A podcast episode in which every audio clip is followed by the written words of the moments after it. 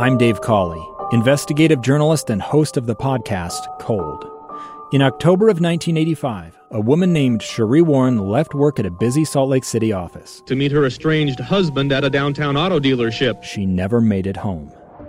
Sheree's car surfaced weeks later in Las Vegas. In the parking lot of a hotel casino. No one knows how it got there. Strange. It was strange. Both Sheree's estranged husband and her boyfriend raised suspicion for investigators. I kind of thought that he might have done something. But no arrests were ever made. In Cold Season 3, we dig into double lives, make new connections in the case, and examine the difficulty raised by reasonable doubt. We want answers just as much as anyone else. They have creeps like that now, too, so nothing's changed. That's the new Cold Season 3 The Search for Sheree, now available anywhere you get your podcasts. Utah's best athletes count on flexibility, speed, strength. And the Jazz pick up their 22nd assist. So they count on University of Utah Health. Real Soleil puts this game away. And so can you. Leading doctors, a world-class environment, award-winning innovation, care to be great. 14 unanswered by the Utes. University of Utah Health, caring for Utah's best and yours. Schedule your appointment now at uofuhealth.org slash care to be great. Welcome back to the Saturday show here on 97.5 FM, the KSL Sports Zone. Michelle Bodkin, Jake Hatch here, and we are going up to Logan right now to check in with Scott Garrard. He is, of course, the play-by-play voice of the Utah State Aggies, and of course, a host here on Hans and Scotty every single weekday. Scotty, how is Logan this morning? Ah, uh, it's a beautiful day up here in L Town. How are you guys doing? Uh, you know, look, about 80 degrees. Oh scrimmage at noon. That's the uh, benefit of being up here a little bit north. It's always a few degrees cooler, and uh, stadium's ready to go. Let's uh, let's kick off football season, guys. Well, so Scotty, give us kind of a rundown. What what is this Utah State looking Utah State team looking like at the moment? Well, that's Michelle. That's the uh, that's the million dollar question. uh, I think you know there, and I guess that's kind of the day and age that uh, of college athletics that you're living in right now. That you just there's going to be, I don't care if you're P5, I don't care if you're G5, there's going to be a, a, decent level of turnover from year to year. And Utah State got hit with the turnover bug a little bit as far as the roster goes, especially on the defensive line and at the linebacker position. But they do return a lot of really good players. Cooper Legas back at quarterback, and you know when he was the starter last year, he went five and two and got the team back into bowl eligibility.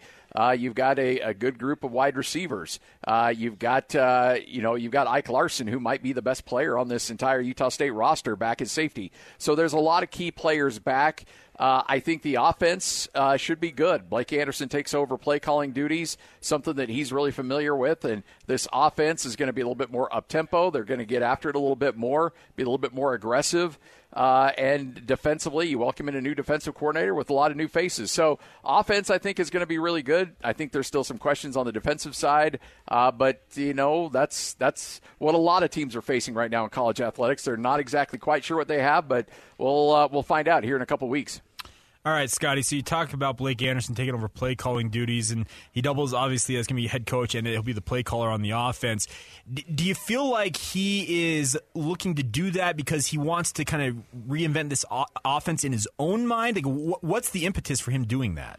That's a, and it's a good point too. I think, uh, I think when the uh, when when the old OC uh, decided to uh, pursue some other opportunities, and I think there was it was a mutual understanding that it was probably best for him to move on. The offense got a little stagnant late. They just had so many playmakers two years sure, ago. Yeah, uh, you know Derek Wright, who's still in an NFL camp, Deven Thompkins, who might make the final 53 in Tampa Bay uh, with one of the greatest wide receiver seasons in the history of the Mountain West Conference. Like they were just loaded offensively two years ago, and then uh, they took a step backwards in terms of personnel last year, and, and the offense really struggled. And so Blake Anderson looked at it as an opportunity to get excuse me, back to his roots as a play caller. And his early years when he was a head coach at Arkansas State, he did both. He was the play caller and the head coach. And then his, uh, you know, it's well documented. His wife uh, battled cancer and, and ultimately passed away. And during that time, he needed to scale back his workload. And so he hired an OC to be the play caller as he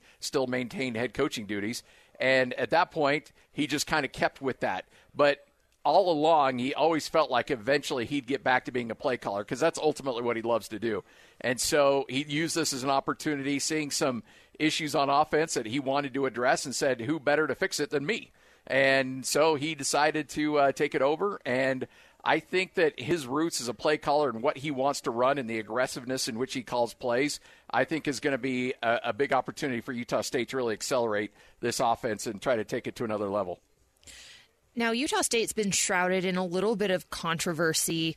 Um, has had some turnover at the AD. Uh, I know some school people. president. School president. People have been a little unhappy with Blake Anderson as of late as well.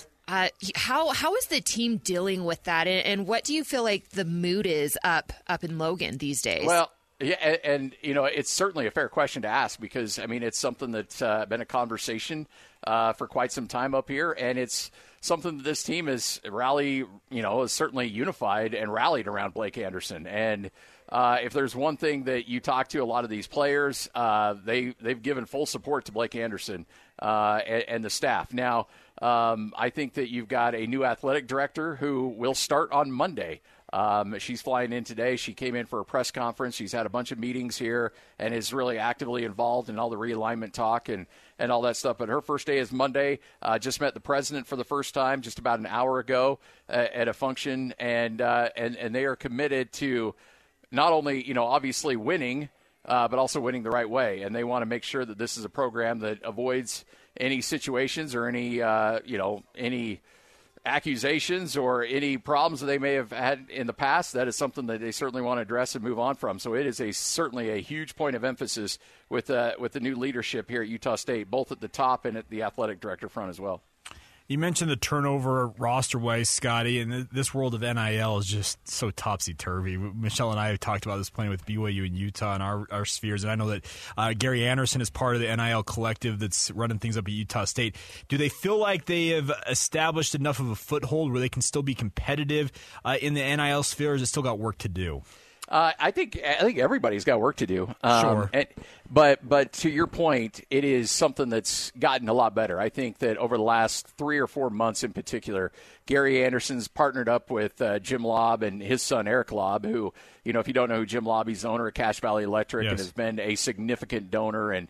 Um, you know, essentially, is the Spence Eccles of Utah State University has just had a huge role in the development financially of Utah State for a lot of years uh, and, and, they have developed a, a collective that is unified. There were a lot of like little mini collectives that were trying to come together, and this is one that's kind of unified them all. And then and they they've been able to fundraise into it, and now I think that they're in a more of a competitive place in the Mountain West Conference. There at first, I mean, it was you know, if you're not quick and you're not early, you're going to lose out. And I think Utah State missed out on some uh, recruiting opportunities, especially on the basketball front. And that's interesting, too, because while a lot of the country has gone all in on football, a lot of Mountain West schools are actually pointing a lot of their attention collective wise to basketball. You look at New Mexico and UNLV, traditionally two very poor football programs. And what they've done is like, okay, wait a minute.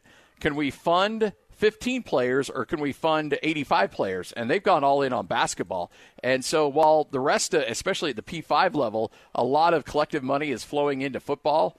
Uh, and it is a little bit in the Mountain West, but really a lot of Mountain West schools have turned their attention to what can be really good at, and it's been basketball. Okay. And I think you're going to see some, uh, you know, San Diego State's obviously already great, but I think you're going to see UNLV and New Mexico start to make some jumps because they are putting some silly, stupid money into their basketball programs. So it's just it's it's funny how different. I know that wasn't part of your question, but it's just funny, kind of getting a different direction on how different teams and different programs are handling this. But to you know to your point, Utah State's getting better, and I think right now they're probably upper third or middle of the pack in the Mountain West in terms of money that they're able to help out their players with.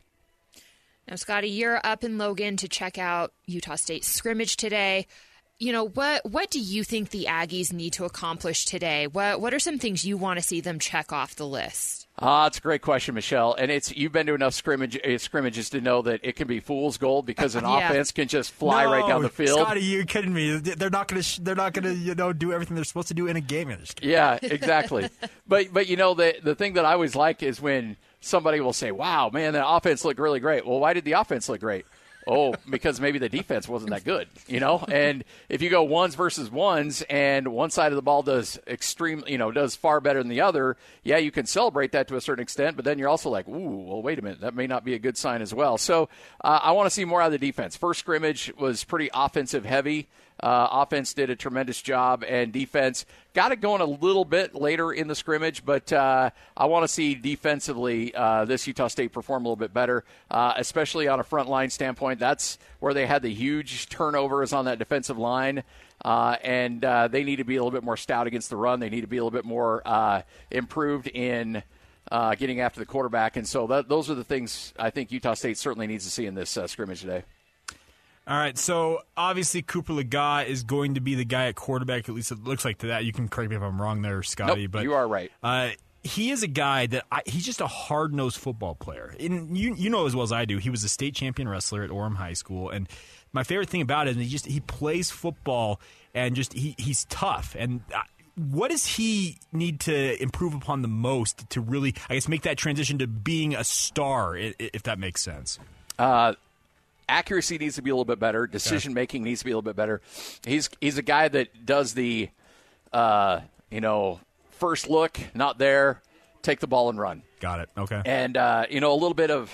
And, and when I make this comparison, please know I'm saying it loosely, but a little bit of Taysom Hill, where accuracy may not be great, uh, incredible athlete, looking for the first route, not there. Okay, I'm going to trust my legs because it's third and four. Instead of checking down to route two or route three, I know I can pick up the first down by myself. Uh, and I might miss out on a bigger play, but I know it'll be the safe play. He got a little banged up as the year went on, too. And he fully admitted, I got to be better. I got to be smarter with how I make my decisions and when I decide to run the ball and, and how I attack from that standpoint. So those are things that obviously he's going to address. He just needs to be, he's, and I, I, hope this makes sense. He's an elite level athlete. He needs to be a better quarterback, if that makes sense. And and I think he's got it well within his ability to do it. I know he's uh, he's spent a lot of time this summer working on decision making, on accuracy, on the understanding of the offense. I think you're going to see a much better Cooper Legas in terms of being an all around better quarterback in uh, 2023. He certainly has all the tools, uh, but look, they had an open competition in spring. They, you know, they really liked uh, Levi Williams, who they brought out of Wyoming. They gave him a little, lot of opportunities in spring, um, and uh, and he shut the door on it. There was no chance that anybody was going to take that job away from him in spring, and so he's had all the number one reps. Keep in mind, though, I would say this: uh, Levi Williams will probably get some Nate Johnson like uh, packages where he'll have some opportunities maybe in goal line and third down. He's just a, he's just a great runner. If this guy could throw the football accurately, consistently, uh, he's got the same frame and the arm strength as a lot of great quarterbacks. Uh, he just he needs to work on his accuracy, and that's got a long ways to go. But McCae Hillstead, keep hey. in mind, uh, I if if heaven forbid if something were to happen. Uh, they love the development of McCae Hillstead. I know you like uh, you followed him in high school. He's put on Coach just said he put on about 15 pounds of muscle. He's gotten bigger and stronger in the offseason because he graduated early. So he's been up here in spring and summer, and uh, they've got a great weight program up here. He has really developed. They love his future here at Utah State. So, you know, heaven forbid if something were to happen, um, I, it wouldn't surprise me if, if McCae got some opportunities. Scotty, you've mentioned a couple of times that the defensive line is really kind of an area of concern for this team who do they need to step up and, and start making bigger plays on that defensive line in order to give them a, a shot? Well, uh, one of my favorite players, and and and, and you know this. Uh, well, both of you know this, covering your teams uh, closely, is you get to know these guys as people, and. Mm-hmm and and so when I say I'm a fan, I'm not talking about just being like a fanboy of a team, but just a fanboy of individuals. Uh, Hale Motuapuaka is just a really tremendous person and a tremendous player. Uh, he's he he has big aspirations of playing in the NFL, and I think it's certainly something uh, with his size and his skill level that could be a possibility for him. Uh, he has to be not only a run stopper and a gap filler, an offensive lineman eater, which he's been, and allowing linebackers to run free. There's a reason why BYU wanted AJ Vongphachanh so much is because he had 100 tackles every year he plays, and he'll probably have another 100 tackle season at BYU uh, because – uh, he's he was able to roam free and make big tackles. And a lot of the reasons why was because of Holly. Um, Holly needs to not only do that, but he also needs to show the ability to get after the quarterback as well uh, and, and, pressure the quarterback and really collapse a pocket. Not just hold the line, but collapse a pocket as well. I certainly think he's capable of it, uh, and and I think he's he's set for a big year Scott Garrard joining us, of course, the play-by-play voice of Salt of not Salt Lake of the Utah State Aggies. Excuse me, Salt Lake Aggies. I Salt Lake go. Aggies. There we go. At least I didn't say Ogden, right? They've, they've been trying to get into the. Uh, oh, Jake, that's unfortunate. I'm just saying. Uh, they've been they've been trying to get you know more presence in the Salt Lake market. Maybe that's just like a brand change that they can work on. That, that, it's like the Anaheim Angels of Los Angeles oh, or whatever. Okay. Yeah. As a guy who married into a family who are a family of Angels fans, that whole thing is a whole nother story that needs to be unpacked at some point. But uh, in terms of the Mountain West as a whole this year, Scotty, it looks like on paper Boise State should return to being one of the more dominant programs in the conference. Where do you think Utah State fits in in just kind of the pecking order here with the Mountain West this year? Uh, a, a really good question. Uh, okay, so I think a team that could be sneaky good this year is Colorado State. Okay. Um, they lost. They got hit really hard with a transfer bug two years ago. But I love Jay Norvell as their head coach, and I think that he's got them pointed in the right direction. Didn't have the season he thought he'd have last year, but I think they're pointed in the right direction. I think Air Force takes a step back. Uh, they've had two really good years back to back a couple 10 win seasons, but uh, they lost their quarterback and Brad Roberts, the offensive player of the year. Uh, so Air Force always has that run where they get old and developed, and then they lose those guys, and then they take a step back and slowly build back up. I think it's a build back year for Air Force. Uh, personally, I don't think they're going to be another 10 win season. They're picked really high. Boise uh, does uh, look every year they're picked to win it, and then very rarely do they actually win it. Um, so I think uh, I would put, uh, honestly, I would put uh, probably Boise. Uh, actually, I put Fresno probably one. Um, and then, I don't know, I'm not real big on San Diego State either. Uh, Wyoming could be pretty good th- again this year, but uh, I'm not quite sure if they're ready to take the next le- ne- next step as well. I think there's a lot of teams that could be in that 10 7 win era, with Fresno right now being probably the best team out of the bunch.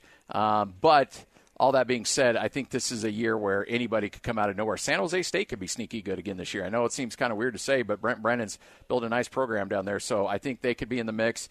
Uh, Aztecs could, but I don't think they will because they don't really care about football down there. It's just about basketball with them, and so I, by the way, I'm tired of hearing all this stuff about how San Diego State's the premier athletic program in the Mountain West. Can we stop with that? You made one. Look, the basketball run was great. It was great. It was awesome. But but but this all this realignment talk is not about basketball. It's about football. And San Diego State brings nothing to the table. All San Diego State brings is Hotel Del Coronado, where you can have your league meetings. That's it. That's that, that that's all they bring. There, there's nothing else they bring to the table. You got a great basketball program. Yeah, Brian Dutcher's got it. But in the alignment world, what does San Diego State bring? They had a football conference championship game two years ago, and nobody showed up. 13,000 people showed up, and about four to 4,500 of those were Utah State fans two years ago. So look, I understand everybody's salivating over San Diego State, and that's great. It's the it's the California market. Let's just say it as it is.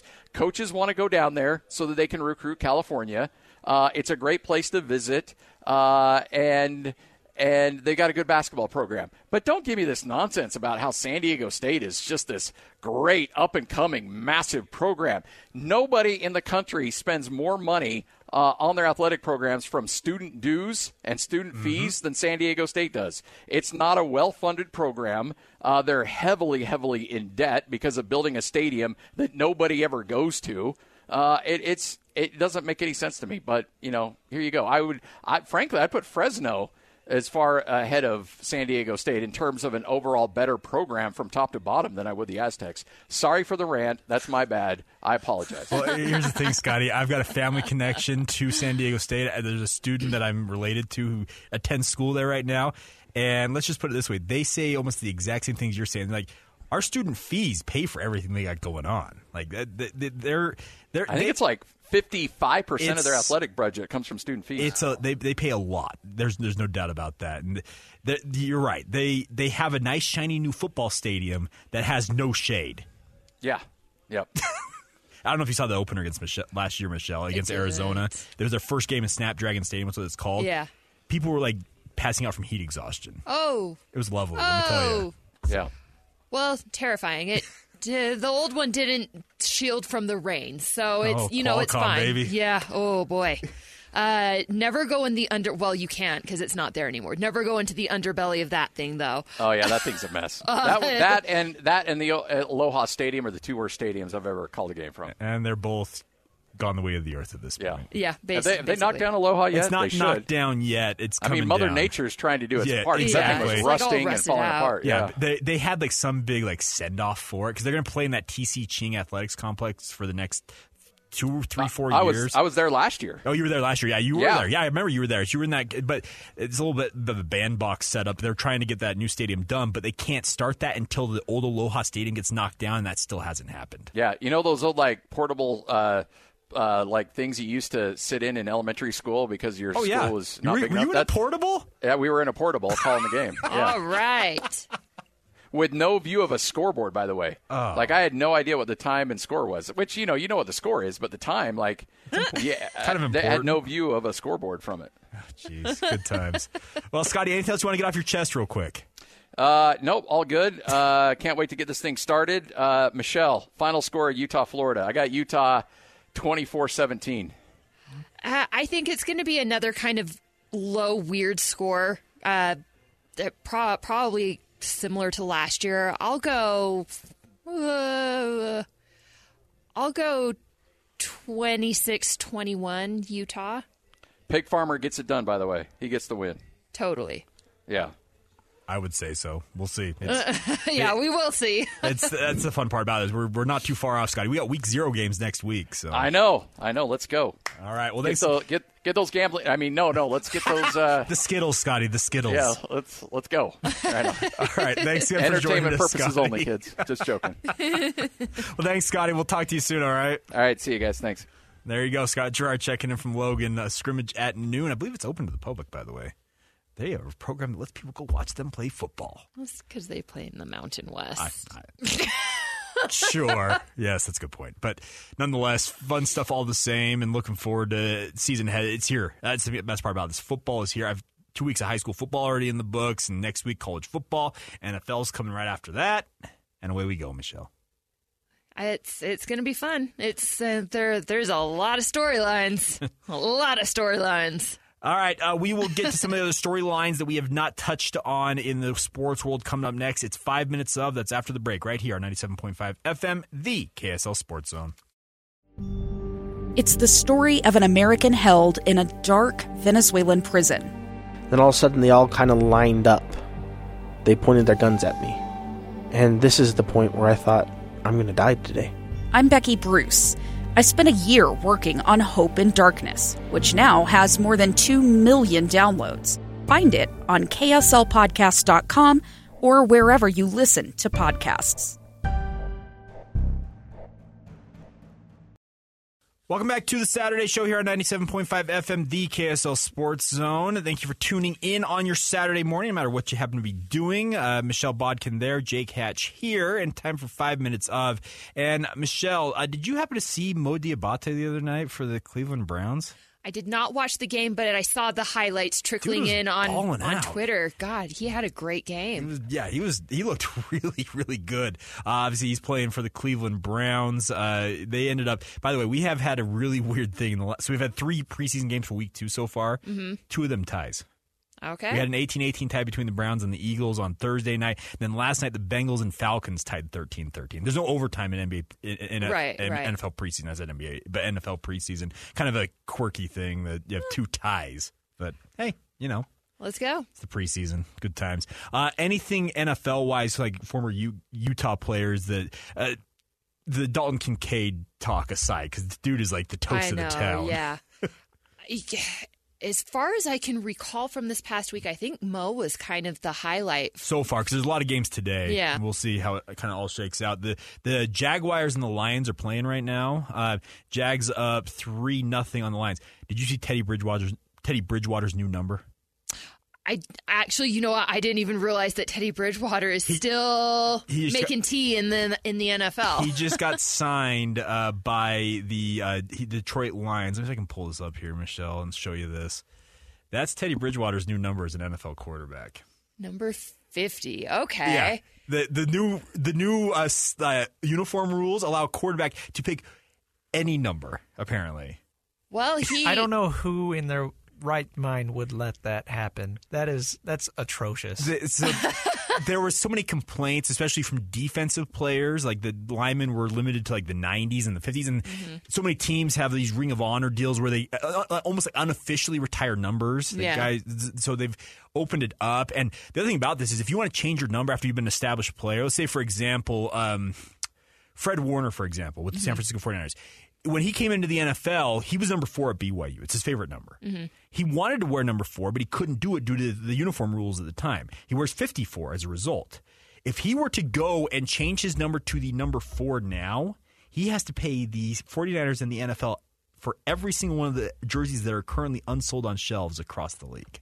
For- Whoa. That's uh so Ravens linebacker Roquan Smith yes. is changing to number zero. I mm-hmm. think his previous was number eighteen he's actually hosting an event in Baltimore where anybody with a number 18 jersey Let him trade him in. can exchange it for a new one. Oh, that's nice. Though. That, that's that's kind of the way to handle it if you're if you're the athlete. But yeah, it's kind of crazy stuff. But number 50 as a quarterback made me chuckle. I yeah. There's, uh, only, there's only part of me that wanted to see number 99. That that, that would have been awesome. Well, especially since you get like number one all the time, like sure. for a quarterback. Yeah, let's let's go with the opposite end of the spectrum. Let's go ninety nine. Um, and the, the P.S. The only uh, like position unit that is still limited on their numbers is offensive linemen. They can only wear the fifties through the seventies still in the NFL. Ah, oh, once again, so the, the, big guys the get big no boys, love. The big boys getting screwed all over again. Ah. So. Oh, buddies. But it made me chuckle that Teddy Bridgewater chose. Yeah, you have the freedom to choose any number you want, and he did. I'm wearing number fifty. Okay, and I'm sure the the, the like, uniform guy's like, "Is this a joke?" Yeah, you are. Are you serious, Teddy? or are you sure? Are you sure about sure? that? Okay, okay, we'll do it. Yeah, kind of funny. Um, other thing, by the way, in uh, college football, if you if you are a coach that's around long enough sometimes you can have legacy players from your own players show up. Right. Nick Saban had this happen this week, apparently. Drake Kirkpatrick Jr., the son of former Alabama DB Drake Kirkpatrick Sr., who signed with Alabama and Nick Saban 14 years ago, Drake Kirkpatrick Jr. has now committed to playing for the Crimson Tide. It's his first. It's Saban's first uh, legacy player in terms of his own player sending their son to play for him as well. That's crazy. Yeah, Whitt has to be getting close. I mean, technically as a position coach, he's had several. Sure, yeah. Um, he has to be getting close to having probably his first legacy that was actually a player when he was a head coach. I would think.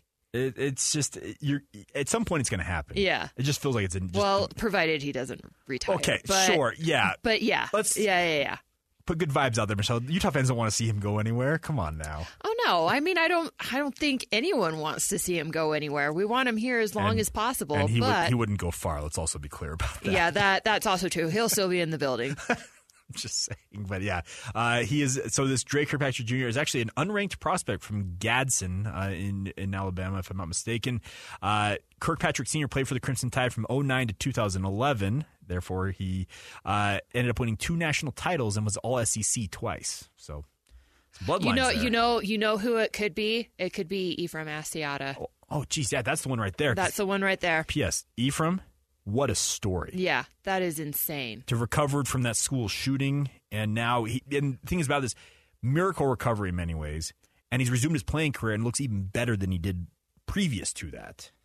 You know, uh, if anyone was going to have a one percent chance and and make it, it's it's an Asiata. Yeah. So yeah, Matt. Yeah, Matt and Ephraim could be that that tandem. combo. Interesting. That, okay, I'm I'm rooting for that now. I, I am all on board with that. It'd be really cool to see that play out. Um, P.S. Uh, I showed you the pictures of this in the break, Michelle. Melissa High School in Texas. Oh my gosh! This is about 40 miles northeast of Dallas. And Christian, have you seen the pictures of this high school stadium? Yeah, it blew me away. So uh, this school, insane. this school has thirteen hundred kids. Thirteen hundred kids here in the state of Utah is a mid-size, uh, if I'm not saying five A school in the state of Utah, like mid-size five A school. They play in a 5A level down there in Texas.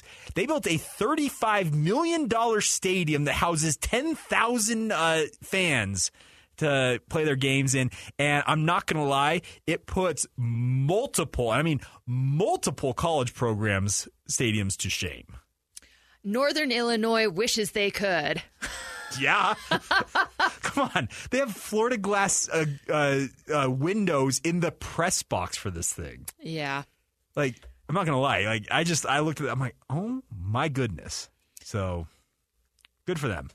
I, I get. I, I, they always say they do it bigger and better in Texas. I, I, in this case, certainly so. And they have multiples of these. Like Allen High School, which is in the Dallas Fort Worth area, mm. is got a very nice one. I think theirs was like something like fifty million. Granted, when they built it, apparently the concrete started buckling on it. Ooh, something like that. They had some issue. They had some structural concern with theirs, but this happened. This is happening all over the state of Texas. Yeah, this no. is not just exclusive to the Dallas Fort Worth area. I think there's one down in the Katy area, down there in the Houston, Greater Houston area that had one. I, uh, I know in San Antonio because we practiced at a bunch a bunch of those places, and, and the, they were nice places. Yeah. I mean, yeah. they they far outkicked anything you'll find here in Salt Lake. Like, yeah, well, we've got some pretty good like in terms of settings for high school stadiums. Yeah, pre- pretty, but but like the, they're, they're they're not built like a like a smaller college campus stadium. Yeah. They're just not. I was doing a game last night on one of the smallest press boxes I've ever been on, and we were squeezed in there. We had both camera crews from the teams, uh, speaking of Skyridge and East, and then us like doing KSL Sports, the three of us, and we were all just like shoulder to shoulder with each other, calling. It's just this, on the other hand, I know, right. yeah, you you'd be spread out, maxing and relaxing. Jeez, I just I was stunned when I saw this pop up on the timeline earlier this week. But uh, apparently, this Melissa team rattled off 11 straight wins last year after winning, losing their first two, won a state title, and they're considered the top ranked team in the five. It's called. They have different divisions in the state of Texas. Uh, they have like multiple six A's, mm-hmm. five A's on down the list. Uh, they are so yeah, they are number one in their 5A division in Texas. So crazy, crazy scenes. And just looking at the picture of this, I'm just like, I need to go see that in person. It's just crazy to me. We're we're in Big Twelve country now, so yeah. there's opportunity. There's, there's, a chance. You got to drive a little bit because this is a ways away uh, from Dallas. Uh, but apparently, the, Melissa, Texas. You can see this, Michelle. It's, it's so it's way up here in the mm. Northeast, mm. outside of like McKinney and Prosper. Apparently, it's kind of the next like the sprawl of the DFW. Right. Going right to Melissa. Apparently, so you know you do what you got to do, right? I just I wonder, did they have like was it multiple donors or somebody in the community? Like I just wonder where they they g- generated the money from. It could probably go either way, knowing yeah. knowing how things roll in Texas. They either have like a big like oil mogul sure. that donated yeah. it all, or they had several like smaller, well-to-do that combined. Like it, it either way, it's not going to surprise me. Nestled into Collin County, the town of Melissa is listed as, with a population of 19,357 in the 2022 U.S. Census, which is almost five times its population from 2010. Wow. So half of their city population currently can attend a game. It's like it's like the growth we've seen in Herriman. Yeah, in many ways. And by the way, Herriman's got a pretty good setup in terms of stadiums. yeah. There. So Crazy scenes. Um, real quick, couple of things. RSL, uh, they were supposed to play tomorrow night, resume uh, Major League Soccer action. Uh, they have a hurricane that's bearing down on Southern California. Guess how many times I've been able to say that in my life? Very few. Yeah. Uh, crazy uh, weather expected. They're saying they could have like historic and horrific flooding, which is never good to hear that no. being described. But because of that, uh, they have postponed RSL's game at the LA Galaxy, which is scheduled to be played down there in Carson. Uh, it's been pushed back to October 14th. So. Oh. RSL gets uh, now be four more days off, and then they head to Houston on Wednesday for the U.S. Open Cup semifinal. Michelle, you win that, and what Lionel Messi's doing in Major League Soccer right now is absolutely unprecedented. And they haven't lost since he joined Inter Miami. They have a game, I believe it's Tuesday or Wednesday against Cincinnati. They win that. RSL wins at Houston. Guess who has Messi coming to Salt Lake City? RSL. Yep. So that is the uh, format for that. And by the way, that ticket. I've heard. I've heard people have been paying stupid money hundreds, for that ticket. Thousands, nuts. It. He's the best player in the world. Like he's like, that thing about it, he scored nine goals in six matches since joining Inter Miami. He's unstoppable. We all kind of. Here's the thing: anybody who expected him not to be this, yeah, was up in the night. They were wrong because he's still so so good. Well, yeah, he's just a different different breed. Comes from a different level of Yeah. soccer than what M- MLS Oh, yeah. currently is. But I think we've talked about this before. Is there is there the possibility that MLS starts taking things a little more seriously and trying to get guys of his caliber in? Uh, and how does that help grow the sport here? I think it would be huge. It would. Uh, the other thing about this, I love that he's like, kind of like an everyman in a way. He's got hundreds of millions of dollars in career earnings. Uh, he's done a new celebration where he kind of looks. A lot of people think he's calling it like "hold my cup of beer" kind of look, but we found out that it's a celebration for his one of his sons. His son is a huge fan of Marvel and Thor right now. Uh-huh. So Messi's celebrating a goal right now. He's putting his hand out like as, he's, Oh, as if he's calling Thor's ham- uh, hammer yeah, Thor's hammer. Or, I don't even know how to pronounce the name of Thor's hammer, Mohanjir or whatever they call it. I, I didn't realize I it have, had a name. I have a brother who could rattle it off in about five seconds flat. I should call him at some point and have him explain it to me. But that's what he's doing. He's he's literally his son's a big fan of Thor right now. So, Aw. and he was shopping at a Publix when he showed up in Miami. Like just went out thinking, yeah, nobody's gonna recognize me, the best soccer player.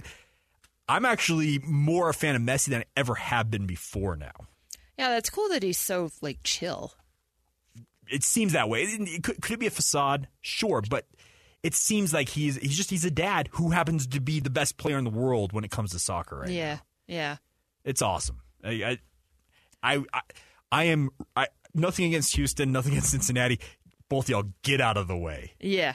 Get Messi to Salt Lake City so I can, so I can a I can be part of the broadcast first Yeah, off, yeah. and b so I can see Messi with my own eyes. Yeah. Okay, okay. See, see, this is the perks of uh, working in sports. You don't have to pay to be there. You get Well, paid to be there. Okay.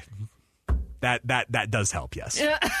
I'd actually consider paying to see Messi in Salt Lake City. I'm not gonna lie. It it's gonna trust me. Uh, what is it? Is it we? Is it twenty? It's twenty some odd thousand with standing room only there at America First Field.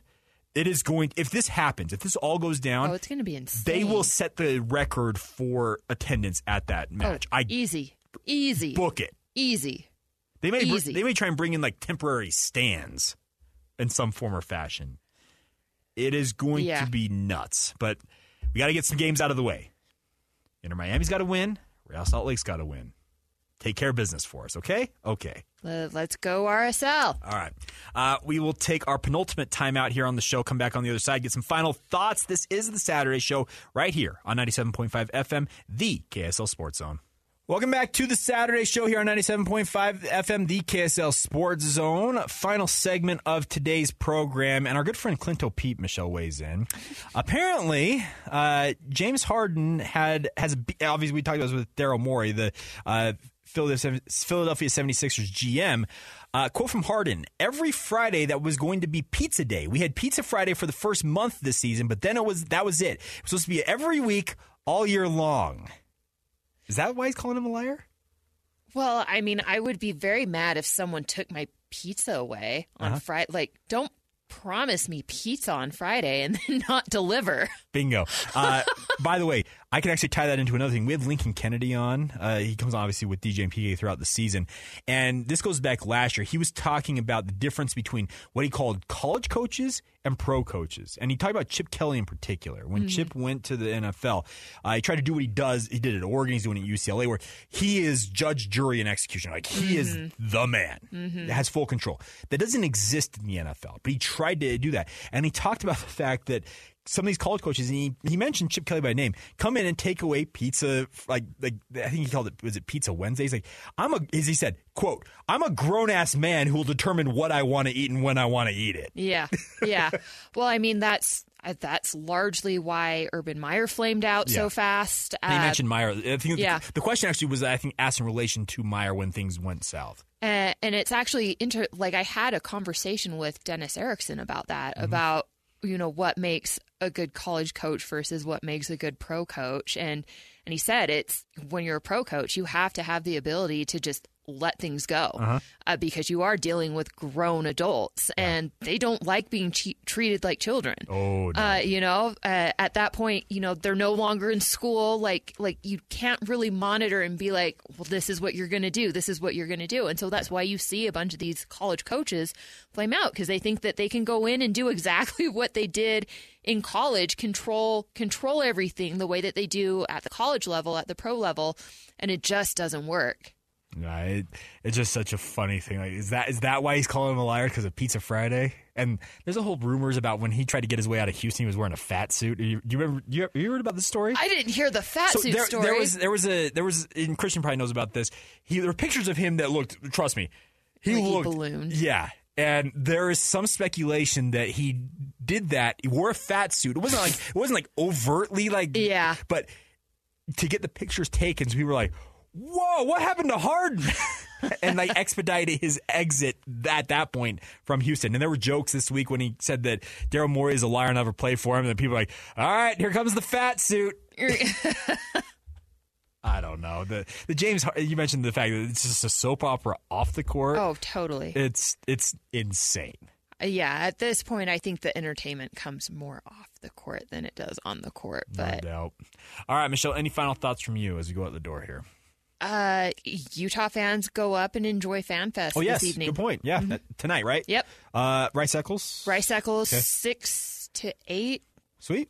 So yeah, be there, be be there, be square. And stay away weather. Okay. Yeah, yeah. No thunder bumpers. although definitely try and keep it cool because that turf gets hot. Yeah, well, it's supposed to be. I think we're only in the mid 80s. I think today, highway. So that's I'll positive. take I'll take it. All right, uh, that's going to do it for us. For so for Christian and Michelle, big thanks to Scotty by the way for checking in uh, from Utah State. Coming up next, we throw it back to Fox Sports programming. This has been the Saturday Show right here on 97.5 FM, the KSL Sports Zone. Two years ago, Americans watched in horror as a crisis unfolded at the Kabul airport. There's desperation and anguish. More than 80,000 Afghans have since arrived in America, but this story is still unfolding. I'm Andrea Martin. In my new podcast, Stranger Becomes Neighbor, we'll find out what happens to these new arrivals in our communities. Who would help our newest neighbors? Follow us at kslpodcast.com, Apple Podcasts, or anywhere else you listen.